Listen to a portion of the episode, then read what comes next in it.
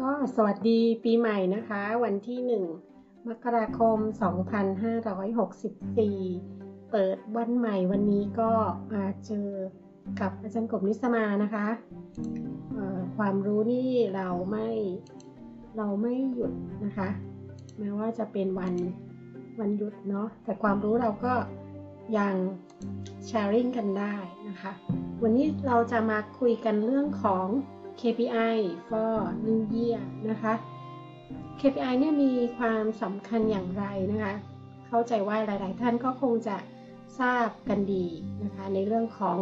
การใช้ประโยชน์นะคะจากตัว KPI นะคะก็เป็นอะไรที่เราควรจะให้ความสำคัญนะให้ความสำคัญ ทีนี้เราอาจจะหลาย ๆ ท่านคงเคยได้ยินคำว่า KPI มามาแล้วนะคะ KPI ย่อมาจากคำว่าอะไรนะคะ ตัว K ก็ Key KEY นะคะ แล้วก็ตัว P performance นะคะ ตัว I ก็คือ indicator นี่ KPI คืออะไรนะคะ โดยรวมแล้วหลายคนที่เคยได้ยินคำนี้หรือว่าในองค์กรมีการใช้เรื่องนี้อยู่เนี่ย ก็คงจะพอทราบนะว่า KPI จริงๆแล้วเนี่ยมันคือเครื่องมือตัวหนึ่งที่ใช้ วัดผลการดำเนินงานหรือว่าใช้ในการประเมินผลการดำเนินงานในด้านต่างๆ ขององค์กรนะคะไม่ว่าจะแสดงเป็นผลของการวัดหรือการประเมินในรูปของข้อมูลเชิงปริมาณ เพื่อสะท้อนประสิทธิภาพนะคะแล้วก็ประสิทธิผลในการปฏิบัติงานขององค์กร หรือว่าหน่วยงานภายในองค์กรนะคะทีนี้ตัวย่อเนาะคือ performance indicator ซึ่งก็แปลว่าดัชนีชี้วัด ความสำเร็จนะคะ เป็นตัววัดคุณค่าที่เป็นตัวที่ใช้ในการประเมินนะตัวเลขที่ออกมาก็จะเป็นตัวเลขจำนวนปริมาณนะคะ ถ้าจะชัดเจนแล้วก็แสดงให้เห็นว่าบริษัทหรือว่าพนักงงานนั้นเนี่ยมีศักยภาพมากน้อยแค่ไหน หรือว่าจะประสบความสำเร็จตามวัตถุประสงค์ที่วางไว้หรือไม่นะคะนั้นตัว K ที่งเรียกว่า P เนี่ยก็ชื่อก็บอกตรงๆแล้วก็คือ หัวใจหลักเป้าหมายหลัก กุญแจสำคัญของความสำเร็จก็คือตัวหลักๆ นั่นเอง ตัว P performance นะคะ ก็เป็นตัวที่บอกประสิทธิภาพ ประสิทธิผลหรือว่าความสามารถในการทำงานนะคะ ตัว I indicator ก็คือดัชนีชี้วัดหรือว่าตัวชี้วัด ทีนี้ KPI ที่ดีจะต้องหน้าตาเป็นยังไง KPI ที่ดีต้องชัดเจน วัดผลได้ แล้วก็ทุกคนทุกฝ่ายเข้าใจตรงกันนะคะ KPI ที่ดีจะต้องประเมินผลอย่างไม่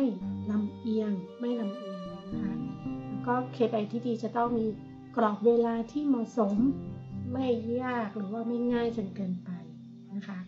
สร้างแรงจูงใจให้เกิดอยากจะบรรลุเป้าหมายนะคะทีนี้เราลองมาดูประเภทของตัวดัชนีชี้วัดความสำเร็จหรือว่า KPI นะคะ หลายคนอาจจะเคยใช้มาแล้วนะคะ หลายคนก็อาจจะยังงงงสงสัยไม่ค่อยเข้าใจแล้วบางคนฟังเลคเชอร์ก็แล้วนะคะ หัวหน้าพูดที่ฟังก็แล้ว เปิดตำราก็แล้วบางทีก็ยังสงสัยอยู่ ทีนี้เราลองมาฟัง YouTube Channel นะคะคลิปนี้กันว่าจริงๆแล้ว KPI เนี่ยเป็นเรื่องที่จำเป็นอย่างไรแล้วก็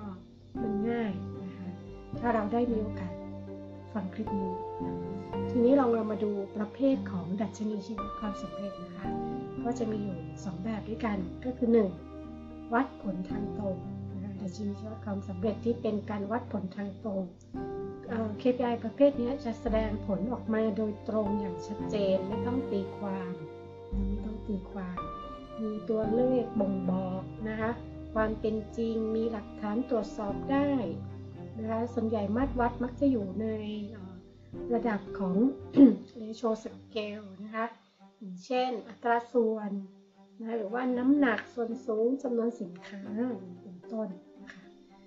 กับ KPI ประเภทที่2นะคะก็คือวัดผลทางอ้อมนะคะ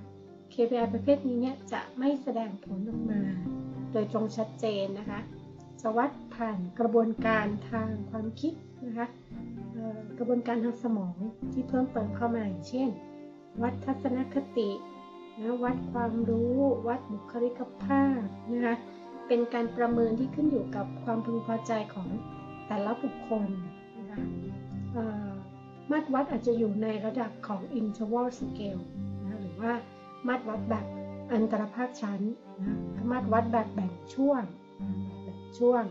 ที่ประเมินตามความเห็น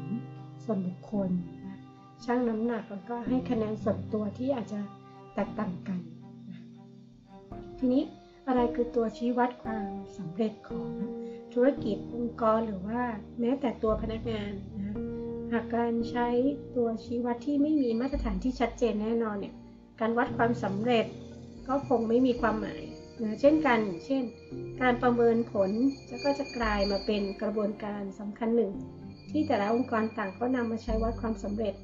เพียงแต่ว่ารูปแบบแล้วก็วิธีการก็จะแตกต่างกันไป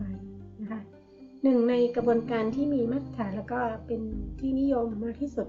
ในยุคนี้ในยุคนี้นะก็คือการใช้ KPI นะคะหรือว่าตัวชี้วัดความสำเร็จนะคะมาเป็นเครื่องมือในการวัดผลนะคะซึ่งแน่นอนว่า KPI ของการวัดผลต่างๆนั้นเนี่ยก็จะมีรายละเอียดที่แตกต่างกันไปนะคะแต่นี่ก็คือการวัดผลที่ในปัจจุบันนี้มีการยอมรับที่เชื่อถือได้ที่สุด ที่มีความน่าเชื่อถือที่สุด นี่ KPI เนี่ยก็จะเป็นการวัดได้หลาย ๆ มุมมองนะคะซึ่งก็เคยบรรยายหลาย ๆ ที่แล้วก็มักจะบอกว่า KPI ก็จะมีทั้งที่เป็นแบบเชิงบวก แล้วก็เป็น KPI ที่เป็นแบบเชิงลบนะคะ positive KPI หรือว่าตัวชี้วัดความสำเร็จในเชิงบวกนะตัวนี้ก็จะเป็นการกำหนดเกณฑ์การประเมินผลในแง่ดีนะที่เกี่ยวเนื่องกับ ธุรกิจอย่างเช่น ยอดขายกำไรเพิ่มลูกค้าพอใจกำลังการผลิตเพิ่มนะคะหรือว่าผลลัพธ์ที่ดีนะคะในกระบวนการให้บริการต่างๆนะคะ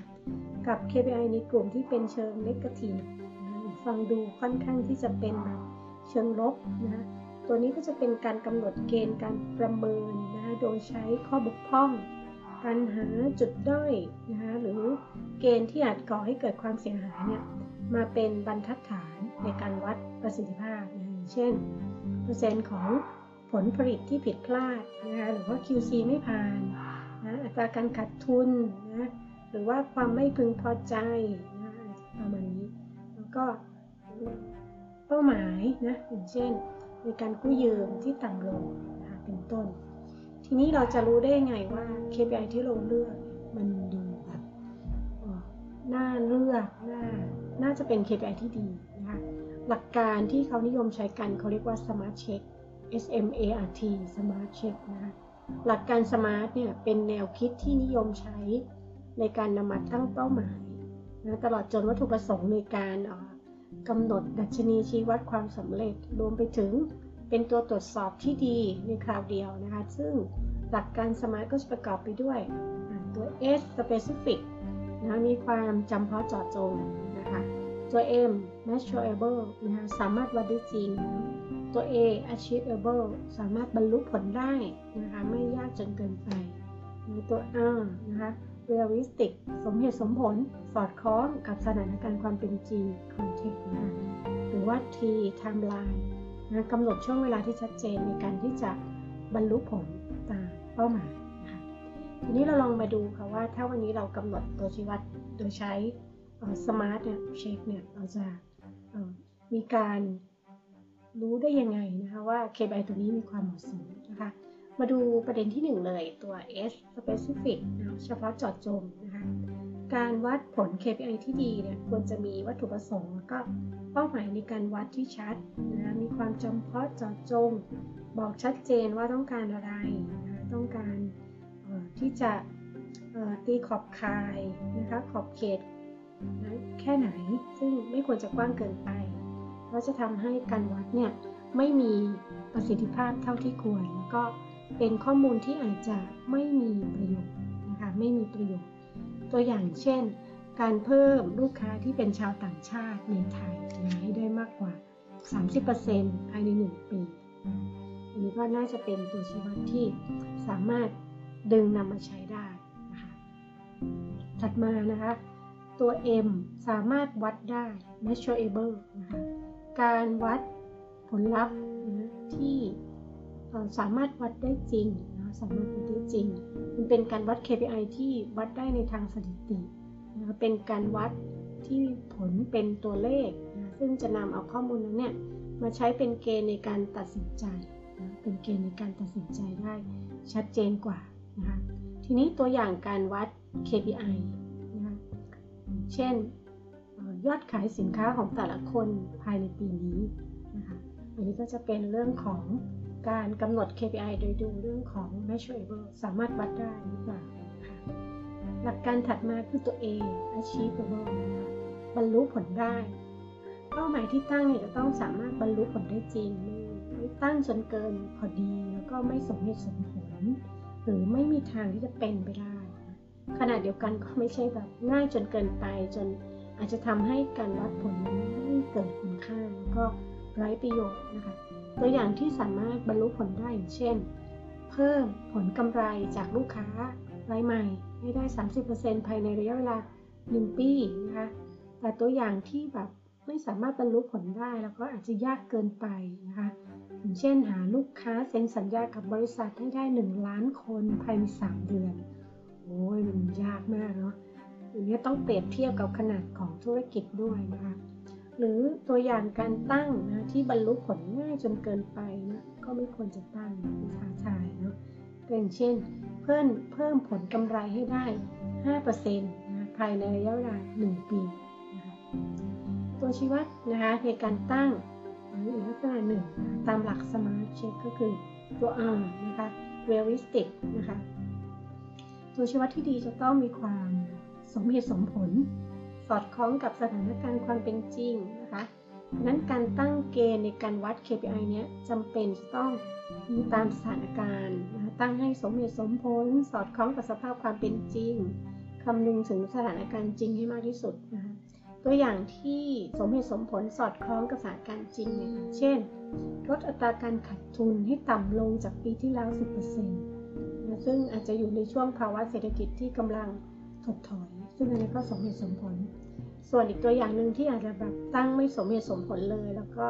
อาจจะไม่สอดคล้องกับความเป็นจริงอย่างเช่น เพิ่มกำไรให้ได้ 70%จากปีที่แล้วภายใน1ปี ในขณะที่บริษัทอาจจะมีแนวโน้มของกำไรที่ลดลงเรื่อยๆทุกปี อันนี้ก็คือการตั้งเป้าแบบไม่สมเหตุสมผลแล้วก็ไม่สมจริงด้วยนะ ถัดมาก็คือตัว T timeline นะคะไทม์ไลน์นี่เป็นการกำหนดช่วงเวลาที่ชัดเจน เพราะว่าสิ่งสำคัญอย่างยิ่งของการวัดก็คือกรอบเวลาที่ชัดนะคะมีระยะเวลาในการทำงานในกระบวนการต่างๆ เพื่อนำมาวัดผล หากไร้กรอบเวลาเขาบอกว่า การวางแผนก็จะล้มเหลวได้นะคะแล้วก็ไม่มีแรงกระตุ้นที่ดีในการทำงานด้วย ตัวอย่างที่ดีเช่น การเพิ่มยอดขายให้ได้ 30%จากปีที่แล้ว ภายในระยะเวลา 1 ปี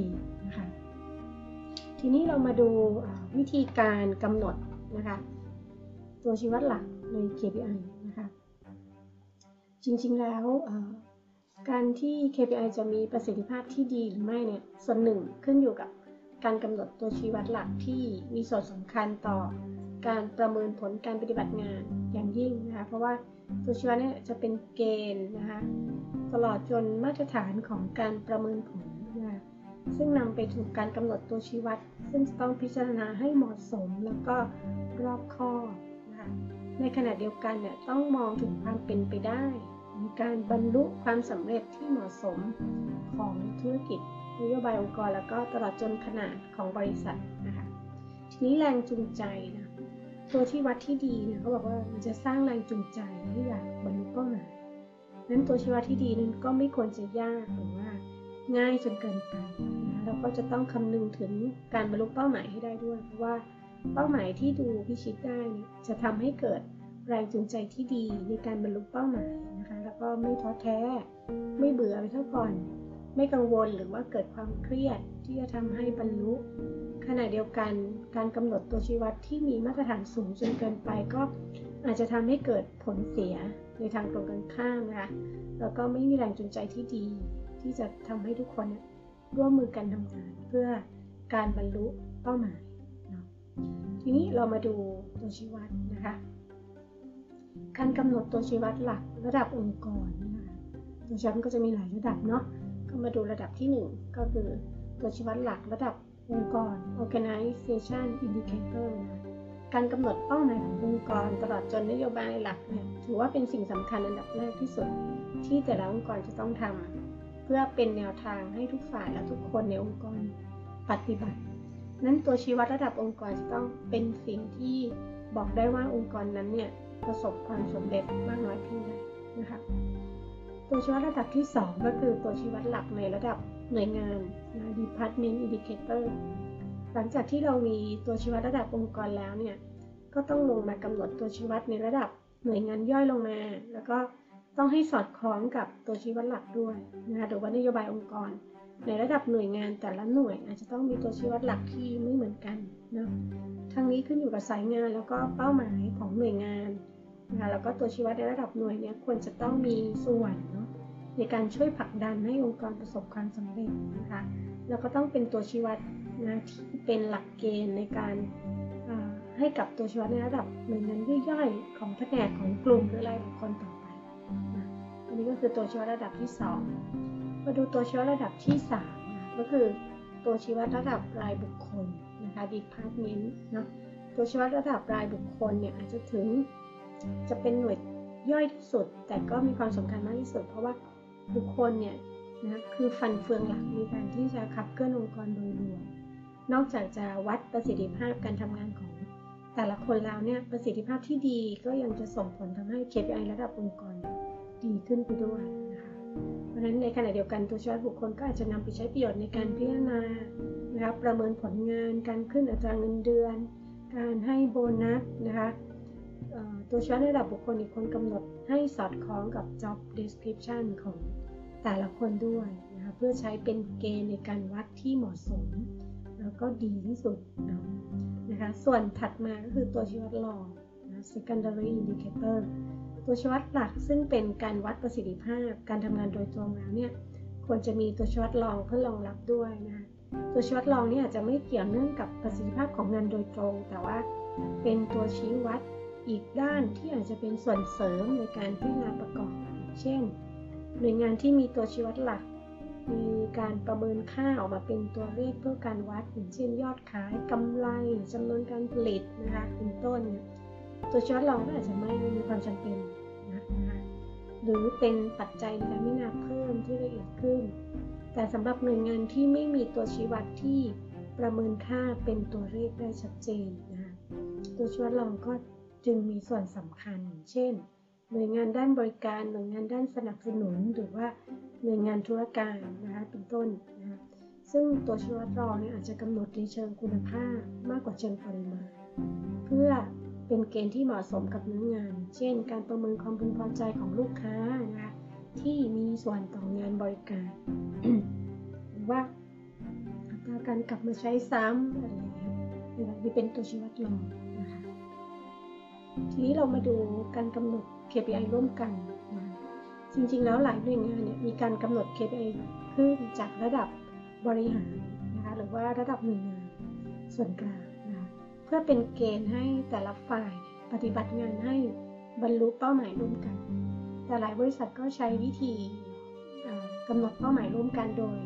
ทุกฝ่ายตั้งแต่ระดับบริหารไปจนถึงระดับพนักงานเนี่ยจะหารือเพื่อกำหนด KPI ในแต่ละครั้ง หรือแต่ละปีร่วมกัน เพื่อให้ทุกฝ่ายมองภาพที่ตรงกันก่อน ประเมินเป้าหมายที่เป็นไปได้ที่ทุกคนเห็นพ้องต้องกัน แล้วก็สร้างแรงผลักดันในการบรรลุเป้าหมาย นะคะแล้วก็อาจจะสร้างความยุติธรรมในการกำหนดตัวชี้วัดตลอดจนวิธีประเมินผลได้ดีด้วยนะคะทีนี้ประโยชน์ของ KPI โดยรวมแล้วเนี่ย KPI เนี่ยมีประโยชน์คือ 1. ใช้ประเมินผล แล้วก็ชี้วัดประสิทธิภาพการทำงานของบุคคลแต่ละตำแหน่ง ว่าสามารถบรรลุวัตถุประสงค์ที่วางไว้ได้หรือไม่นะคะหรือว่าควรจะปรับปรุงอะไรนะคะสองนะคะ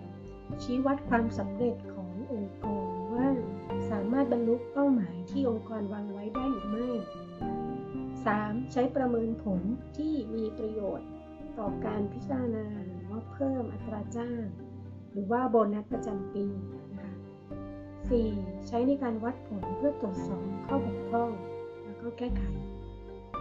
5. นำผลมาใช้ในการวางแผนงาน ตลอดจนแผนการลงทุนต่างๆ ไปจนถึงการประเมินงบประมาณในปีถัดไป 6. นะคะ ใช้เป็นเกณฑ์ในการพิจารณาตั้ง KPI ในรอบถัดๆไปด้วย ทีนี้ขั้นตอนการสร้างเรามาดูขั้นตอนการสร้าง KPI นะคะอันดับแรกเลยเนี่ยเราต้องตั้งวัตถุประสงค์ ข้อที่หนึ่งเลยกำหนดวัตถุประสงค์หรือว่าผลลัพธ์ที่องค์กรต้องการก่อน what to measure คุณต้องการวัดอะไร คุณมีเป้าหมายเพื่ออะไร นะคะสองกำหนดปัจจัยสู่ความสำเร็จนะคะหรือที่เขาเรียกว่าปัจจัยวิกฤตนะภาษาอังกฤษใช้คำว่า key success factor หรือว่า critical success factor ที่สัมพันธ์กับวัตถุประสงค์นะคะหรือผลลัพธ์ที่องค์กรต้องการไม่ว่าจะเป็นปัจจัยด้านคุณภาพ ปริมาณ ต้นทุน ส่งมอบ พึงพอใจปลอดภัยหรือว่าการเพิ่มผลผลิตก็ตามยกตัวอย่างเช่น ถ้าข้อหนึ่งวัตถุประสงค์องค์กรต้องการ กำไรเพิ่มขึ้น 20%ในปีนี้ใน 1 ปี20%ประเด็นที่ 2 ปัจจัยสู่ความสำเร็จก็คือทำยังไงให้มีกำไรเพิ่ม 20%ก็ต้องกลับมาดูว่าต้องผลิตเพิ่มเท่าไหร่ คุณภาพสินค้าต้องเท่าไหร่ QC ต้องผ่านมากขึ้นกว่าเดิมเท่าไหร่เปอร์เซ็นต์รีเจ็คสินค้าต้องลดลงเท่าไหร่ ระยะเวลารอบการผลิตต้องลดลงเท่าไหร่ อันนี้คือการวิเคราะห์ว่าอะไรคือปัจจัยสู่ความสำเร็จ และอะไรคือปัจจัยวิกฤตที่เราต้องทำให้ดีนะคะเพื่อทำให้เราเนี่ยได้ผลลัพธ์ตามวัตถุประสงค์ที่องค์กรกำหนดนะคะถัดมานะขั้นตอนที่ 3 ก็คือกำหนดตัวชี้วัดที่สามารถบ่งชี้ความสำเร็จ และก็ประสิทธิภาพประสิทธิผล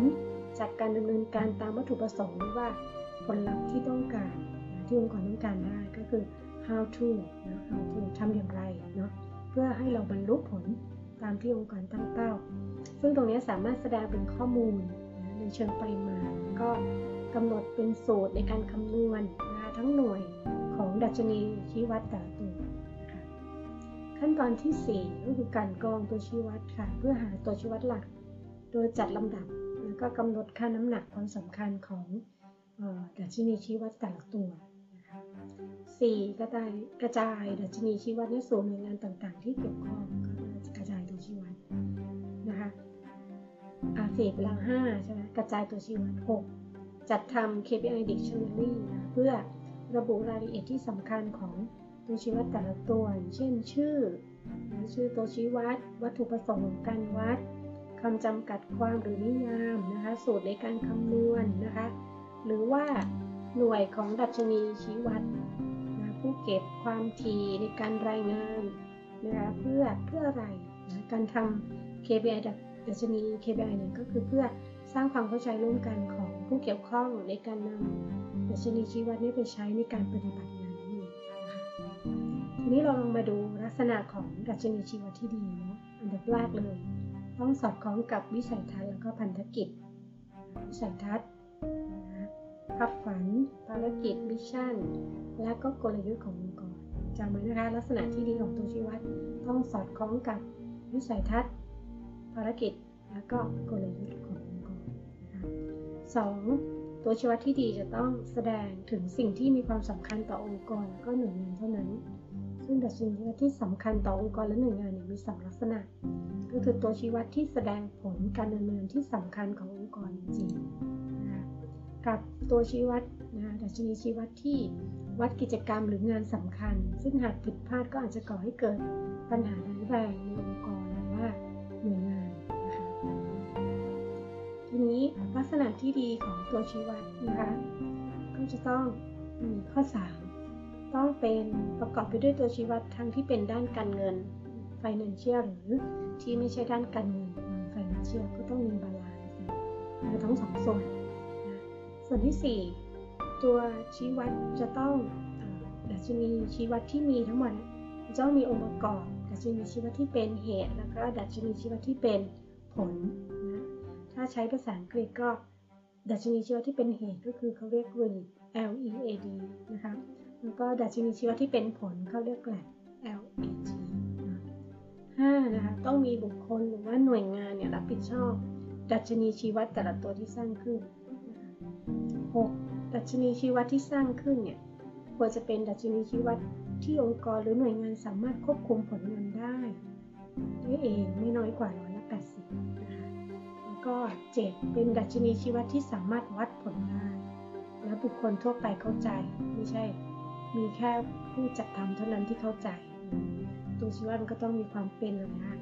เป็นสากลด้วยเนาะแบบทุกคนรู้จักอะไรเงี้ยนะคะ แล้วก็ทุกคนในองค์กรเข้าใจตรงกันเนาะไม่ใช่แบบเป็นเราเท่านั้นที่เลือกเองตั้งเองทำเอง เก็บเอง วัดเองคนเดียวไม่ได้นะคะ แปดนะคะต้องช่วยให้ผู้บริหารและก็พนักงานเนี่ยสามารถติดตามการเปลี่ยนแปลงที่สำคัญขององค์กรได้ นอกเหนือจากการใช้ดัชนีชี้วัดเพื่อประเมินผลงานแล้วนะคะเก้าก็คือ ตัวดัชนีชี้วัดที่ดีจะต้องไม่ก่อให้เกิดความขัดแย้งภายในองค์กรอันนี้ก็เป็นลักษณะที่ดีของตัวชี้วัดนะคะ แต่ที่ควรระวังข้อที่ควรระวังก็คือ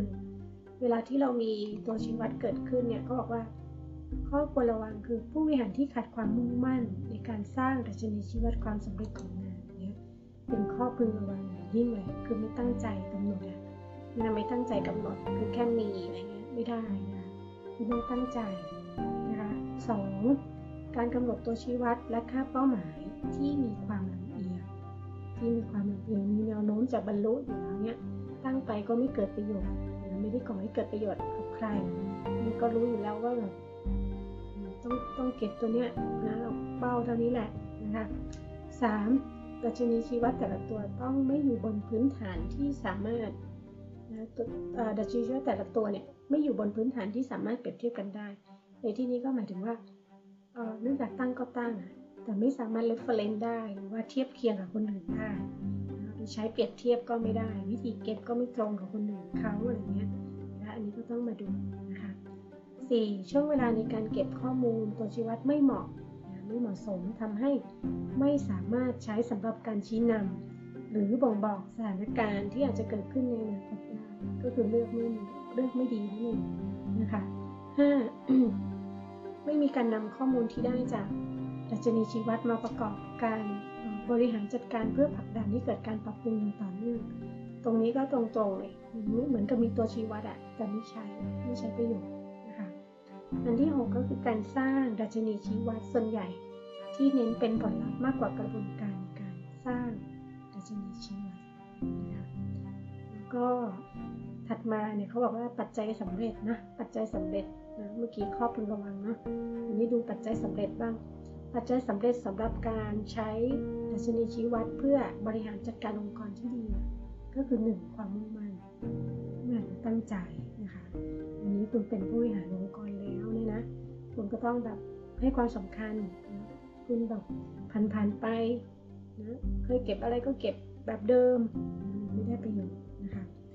สองก็คือใช้โปรแกรมคอมพิวเตอร์ในการรวบรวมประมวลผลวิเคราะห์ แล้วก็แสดงผล เพื่อใช้ในการกระตุ้นกระตุ้น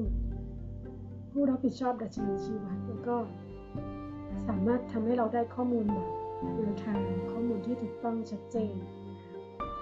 สามกำหนดเงื่อนไขในการให้คะแนนดัชนีชีวัดแต่ละตัวให้อยู่บน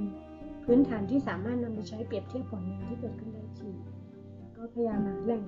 reference ที่ที่ถูกต้องชัดเจนของสมาคมวิชาชีพอะไรต่างๆเอาเอามาดู ลือกเป็นที่นะคะ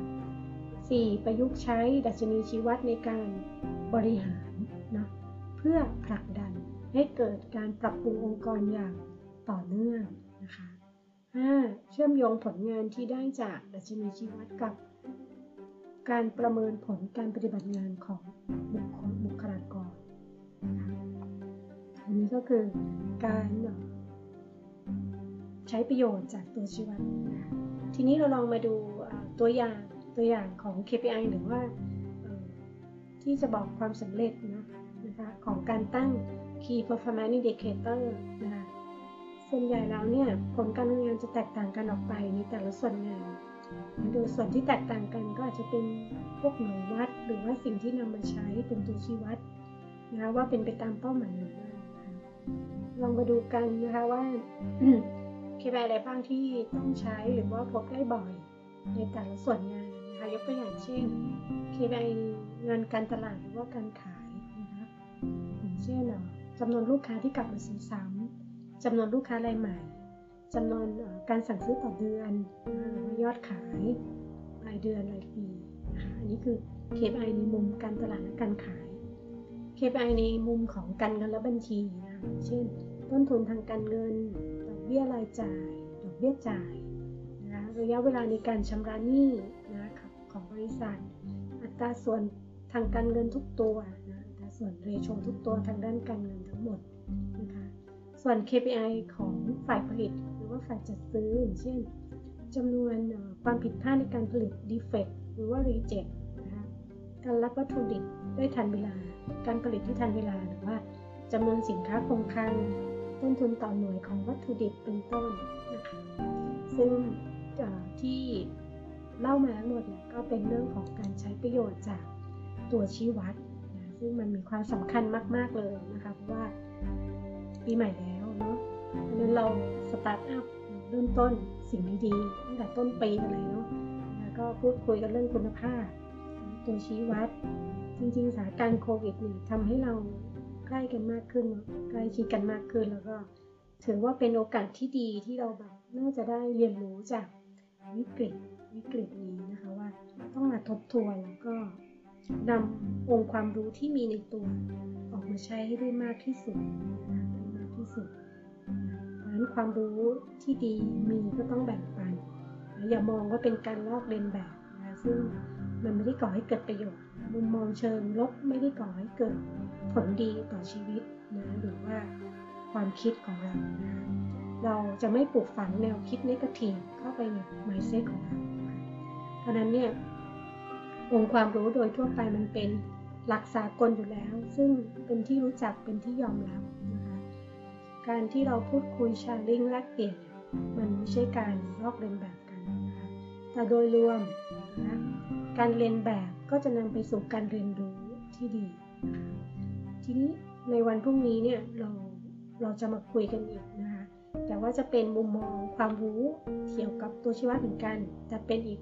แนวคิดหนึ่งนะคะเมื่อสักครู่เราพูดถึง Key Performance Indicator ใช่ไหมคะ KPI นะคะแต่วันพรุ่งนี้เนี่ยแซงกบจะมาคุยเรื่องแนวคิด OKR ก็คือ Objective Key Result ซึ่งเป็นแนวคิดที่เริ่มนำมาใช้ในการขับเคลื่อนองค์กรนะคะซึ่ง มีหลาย ๆ บริษัทหลายองค์กรที่ใช้เนี่ยเกิดประโยชน์มาก ๆ เลยนะคะแล้วก็ได้ผลดีมาก ๆ ได้ผลดีสูงสุดด้วย การใช้ประโยชน์ก็ทำให้บรรยากาศในองค์กรดีขึ้นนะคะก็ลองมาฟังดูนะคะว่า OKR กับ KPI เนี่ยมันจะมีมุมมองอะไรบ้างที่เหมือนหรือว่าแตกต่างกันตรงไหนนะคะก็สำหรับวันนี้เนี่ยก็เช่นเดิมนะคะต้องกราบ สวัสดี ปีใหม่กับทุกๆท่าน ปีใหม่แล้วเริ่มต้นใหม่ตั้งหลักใหม่ สู่ชีวิตใหม่เดินทางบนเส้นทาง ที่ดีแล้วก็ถูกต้อง เราเดินออกนอกถนน ไปไกลเราก็ต้องกลับเข้า เส้นทางบนถนนให้ได้นะคะ เพราะนั้นตลอดปีเก่ามันจบแล้วเนาะก็คือผ่านไปนะแล้วเรียนรู้แล้วก็วิเคราะห์ จุดอ่อนจุดบกพร่องในอดีตเพื่อให้เราเนี่ยสามารถกลับมาวางแผนในปัจจุบันให้ดีขึ้นนะคะแล้วก็เดินไปข้างหน้าด้วยกันเนาะไซโกเองก็ผ่านความท้าทายมามากมายเลย ตลอดช่วงปีที่แล้วปีใหม่ก็มีอะไรท้าทายเข้ามาตั้งแต่ต้นปีพร้อมๆกับคนทั่วประเทศก็คือการแพร่ระบาดของเชื้อโรคซึ่งเราห้ามไม่ได้อะค่ะ ว่ามันเป็นสถานการณ์ที่มัน uncontrol มัน uncontrol แต่เราสามารถที่จะให้ความร่วมมือกับภาครัฐแล้วก็สังคมชุมชนที่เราอยู่ได้ก็ทำของเราให้เต็มที่ให้ดีที่สุดนะคะจารย์กบเชื่อว่าหลายๆภาคส่วนเขาก็เต็มที่กับการที่จะรับมือกับสถานการณ์นี้ เพราะว่ามันก็มีการแพร่ระบาดอยู่ทั่วโลกนะคะเพราะฉะนั้น ให้กำลังใจกันค่ะ ให้กำลังใจกัน อย่าตัดช่องน้อยแต่พอตัวนะคะ อย่าปัดความรับผิดชอบไปที่คนอื่นนะเริ่มได้ที่เรา เริ่มได้ที่เรานะคะ แล้วก็ถ้าการบรรยายนี้ดีแล้วก็มีประโยชน์ อย่าลืมชักชวนเพื่อนๆ มาฟังได้นะคะที่ YouTube ช่องอาจารย์กบนิสมานะคะ อย่าลืมกด subscribe นะคะ ติดตามให้อาจันกบด้วยนะ